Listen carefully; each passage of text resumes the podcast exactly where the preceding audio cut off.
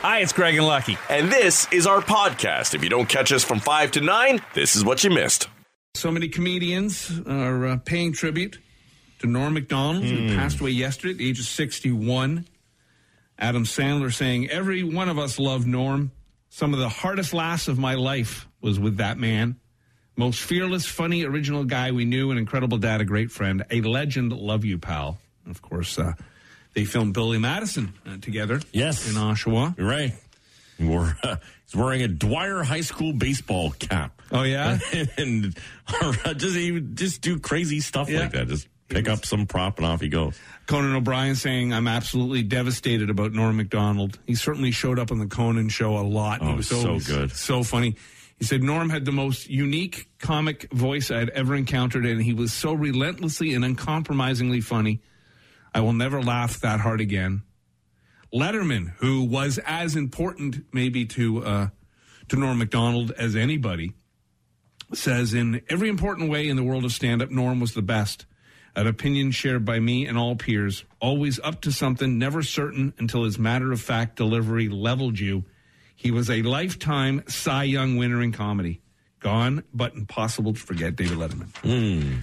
Yeah, Norm was he was on Letterman a lot, and he was the final comedian to Yeah. appear on, on David Letterman as well, and, and uh, gave a very kind of a heartfelt "I love you, man" to, to Dave, and like was breaking down as he did it.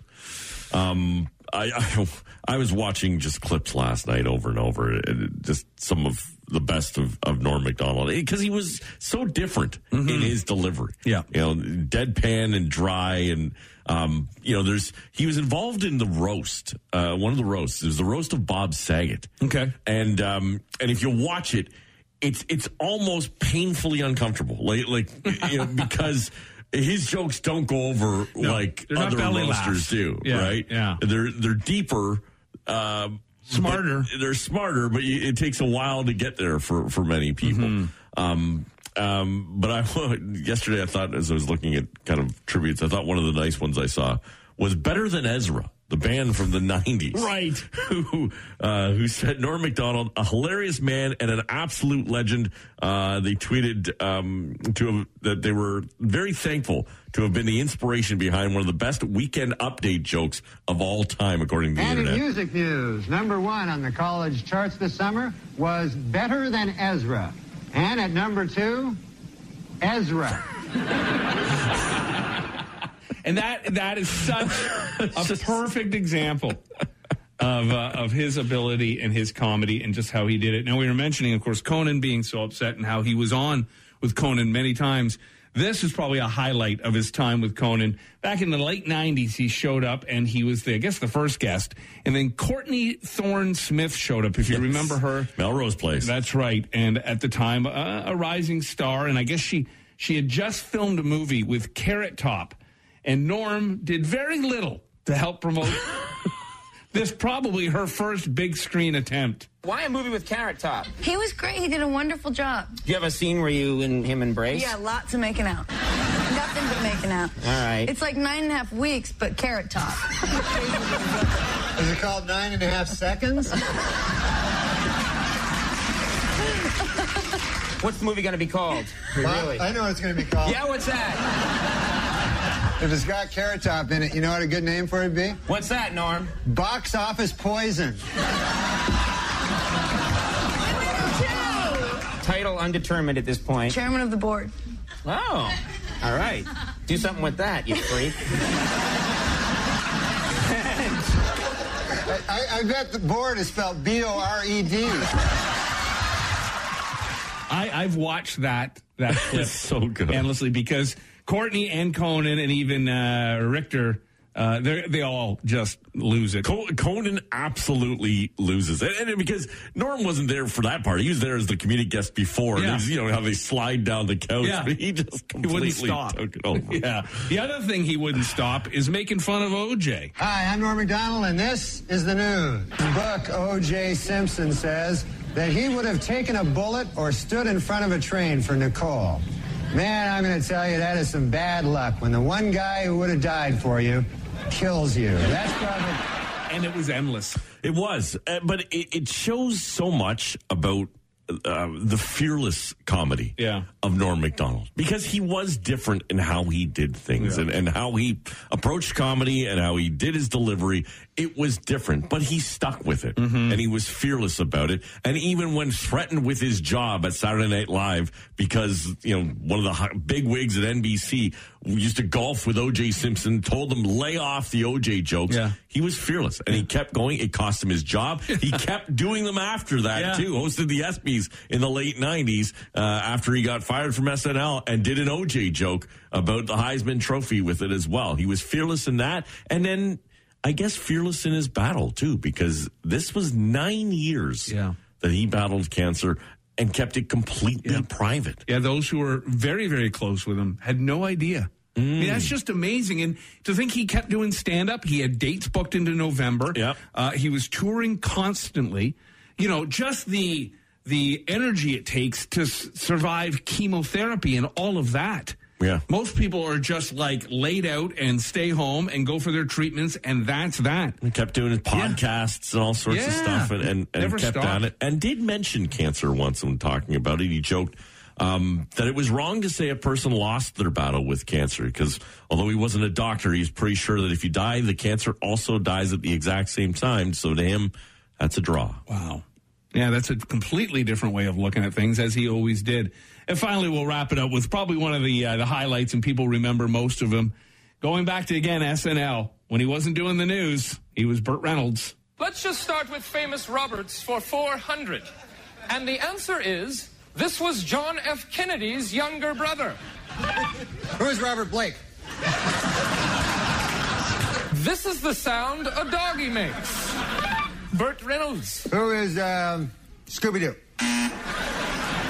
No, Yeah. That was a funny dog, Scooby Doo. He drove around a van and uh, solved mysteries. that is incorrect. No, that's correct. I remember he had a pal, Scrappy Doo. No. You know, why don't we just move on to Final Jeopardy? The answer is this December 25th holiday involves decorating a tree and opening presents. Burt Reynolds. Yeah, when's my birthday? Is your birthday on December 25th, Mr. Reynolds? No, July 7th. Actually, I have your bio here. It's February 11th. Burt Reynolds. He's a good guy. What? Robert Blake, he's a good guy. Back again, Burt Reynolds in a commanding lead with $14. Hey, hey, uh, check out the podium. Look at this. Mr. Reynolds has apparently changed his name to Turd Ferguson. Yeah, that's right. Turd Ferguson. It's a funny name. A new poll asked 7,000 of us if we'd ever been in a fight before, and a quarter of them said yes, including both women and men. That's uh, a lot of people who have thrown the punches. I'm surprised it's that low. Only a quarter? Really? Yeah. I mean, uh, last time I was in a fight was schoolyard stuff. Oh, yeah. I've I've seen a lot of them. Yeah, the last fight I same same as you. Last fight for me probably was around like grade four, and her name was Allison, and she kicked the crap out of me. I remember her, and I literally like we got into some disagreement in class, and she basically told me, "A playground." Really? After school. Yeah. And I just shook the entire rest of the day. Went out in the uh, in the uh, schoolyard. She clocked me at least once or twice in the face. I cried and left. oh yeah, I would do the same today. I had a, a good friend of mine. This might have been about grade six or seven, and we got into some disagreement, and we were going to have a fight. Same thing. He's, he threatened to beat me up after school. I remember going and finding my younger sister and walking home from school deliberately with her, figuring there's no chance he'll beat me up in front of my little sister. Right, yeah. But he did. yeah. And then dated your sister. That's right. That's right. And then he married her. Yeah, and and uh, boy, I remember. uh, Yeah, I love watching fights. Mm-hmm. Um, you know, and you know, boxing. Not so much MMA. You know, although I do find myself looking at a lot of the highlights of it. Right. Um, but uh, certainly there was a time where you know when the clubs would empty out onto the streets. That's when you know every tough guy who had a beef inside would uh, to start to rip shirts off, and off you go. And uh, sitting on the sidelines watching that was, you know, weekly entertainment. I didn't get laid. I might as well fight. Right. Well, and I remember too playing some like men's league hockey and watching it. There was a guy on my team, thankfully he was on my team, who was, you know, just a big bear of a man who, you know, was not necessarily a fighter in the sense that he didn't go out looking for fights, but he didn't back down from many of them. And he had played, you know, some professional level hockey in, in some leagues where fighting, you know, that UHL stuff that you saw on Untold, that Yeah. great Netflix series, uh, that kind of stuff. He'd played in that, right? So this guy had fought professionally at one point, basically. But every week, some little, you know, runt, runt would would call him on and you know, like want a shot at the title. Say, hey, let's go. Like, Yeah. It's like why would Leonard Kenny. yeah, like why would you want to test yourself Yeah. against this when there's a good chance you're going to fail? And again, I would just sit and watch. It was great. Yeah. Right. Yeah, my best friend, uh, I've known him all my life, and he's one of these guys who would get in a fight, and the more he got punched, the bigger the smile on his face. Kind Yeah. of that Tie Domi sort of thing, you know? There are guys with metal heads that do Yeah. that. and the metal head explains why they do it. You could do me so dirty. like, s like, every, you could be the worst human being to me. We get in a fight over it. You punch me once, and I'm apologizing. That's how bad I am at it. I mean, I'd wince when I watch Fight Club. Right. You know. Yeah, and when you see those parking lot brawls too, especially if it's like one of your buddies, and you're just like, "Come on, dude, let's just go home," and you see one guy just getting pummeled. Oh, it mm-hmm. can be so bad. I once uh, saw a, a guy I work with who tried to get two guys to stop fighting in front of his car, and they wouldn't. And he had enough, so he put his he had his car in park. He was warming it up, and uh, and he was a huge beast of a man as well. And he basically was honking his horn, rolling down his window, "Get away from my car! Get away from my car!" They wouldn't listen, so he got out of his car. Pulled them apart, clocked the one guy, knocked him out completely. The other guy scurried away, and then he got in his car and drove home. Right. You know, yeah, that's not me. You're you're more like your uh, your rental system back in the 80s. You're beta. Oh, you're yeah. Not, you're not the alpha. no. beta through and through. Oh yeah, yeah, yeah, yeah, yeah. yeah. Beta max. They, if that was me in the car, they would have not only fought, they would have pulled me out of the car, beaten me up, and stolen the car. Well, divorce, of course, is never easy. And it's even more complicated when a judge refuses to let you go through with it.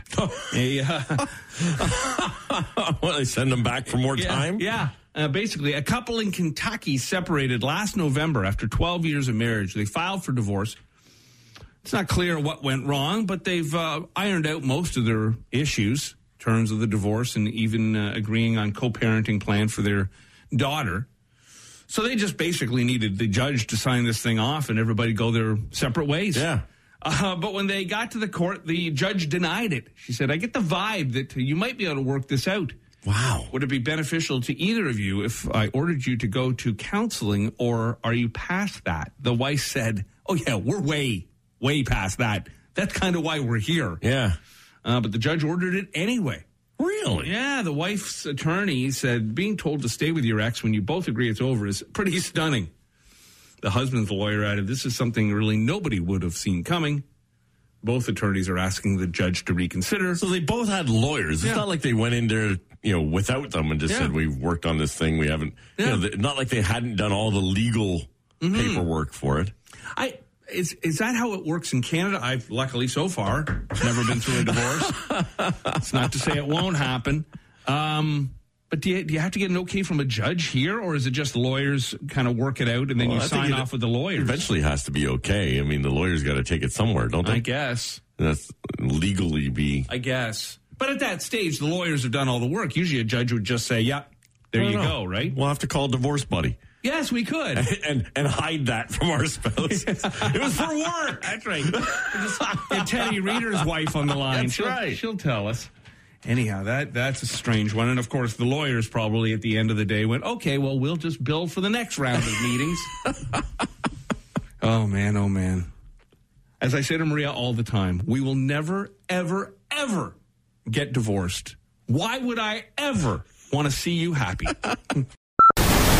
people were asked about some of the uh, crazy things that they did, dangerous things that they did as children. And of course, they would never today allow their kids to do.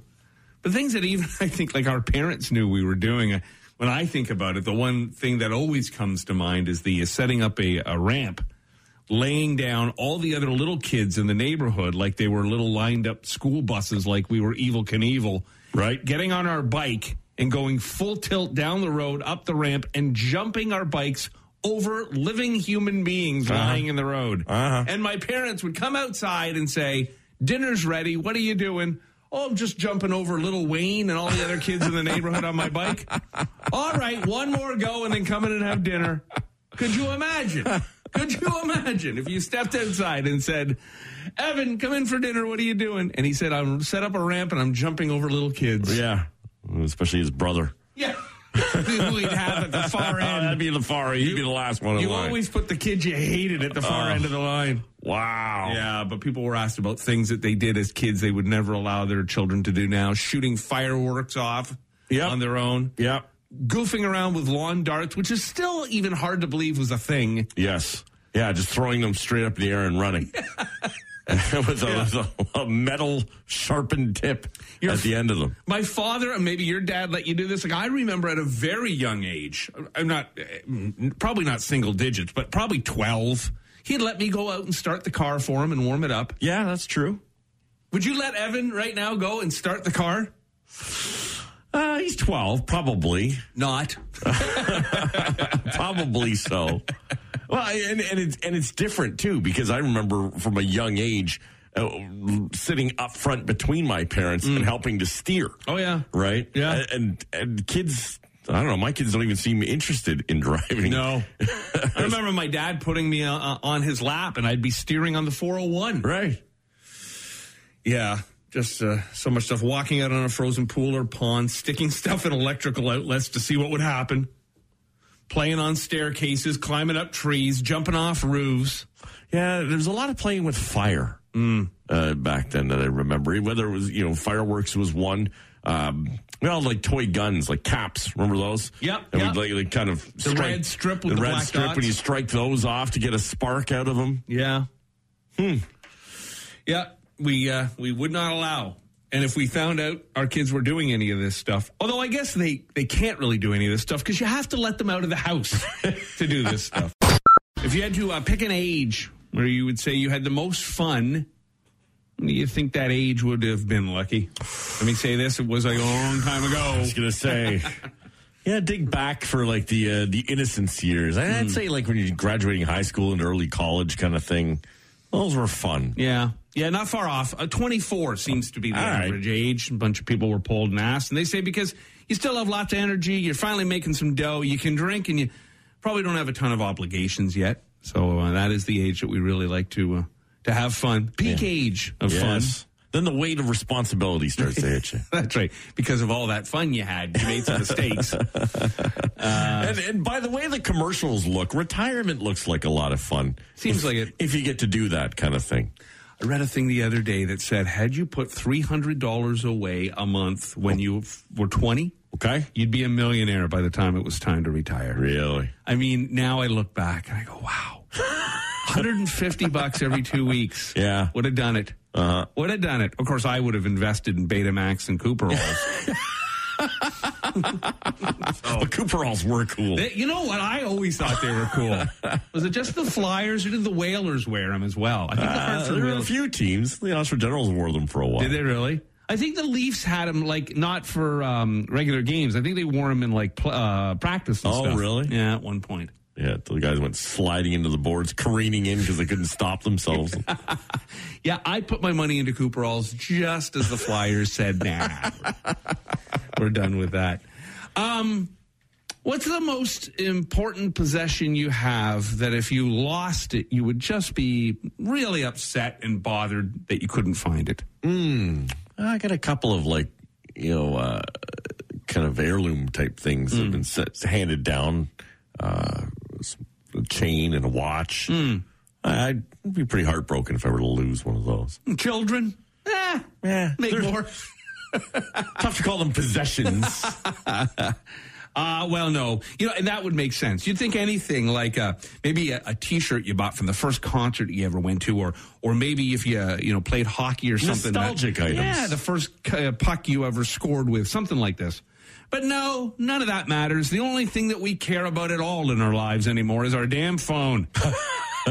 most people say it's their most important possession, and if they lost it, they they would be lost themselves. Yeah, I wouldn't doubt it. I mean, it's it's not just for calling people. No. In fact, the last thing you do on it now is call people. That's right. When it rings, you're in a panic. yeah, it's it, you know communication, yes. Social media, yes. Our banking, mm-hmm. uh, a lot of our personal stuff, calendars, all of that, all contained on our phone. David actually, because uh, with him still being up in uh, Nunavut, by the way, we spoke to him on Sunday. There was already snow. What? It snow. It was three degrees on Sunday. Anyhow, uh, his mother called him, and whenever she calls, and I always say to her, just just text him, Yeah. because he if he doesn't get the call, he calls back and he thinks there's a problem. Right. Yes. He's like, "What's wrong?" It's usually his dad in the hospital, and I'm like, yeah, because what did Dad do? Yeah, because young that's young people don't use the phone. They Right. only call if it's an emergency. Right. And then they still won't leave a damn message. Anyhow, uh, many people say it's even worth going into debt to make sure you have the newest phone. And many of us say we've been judged if our phone looks old or outdated. Wow. And I know that to be true. Because you and Doug made fun of me constantly until I got an updated phone. well, uh, you were. Uh, this is when smartphones were very highly prevalent. Yes. and you not.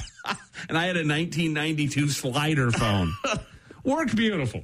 Rock Mornings with Craig Ben and Lucky. 94.9 The Rock.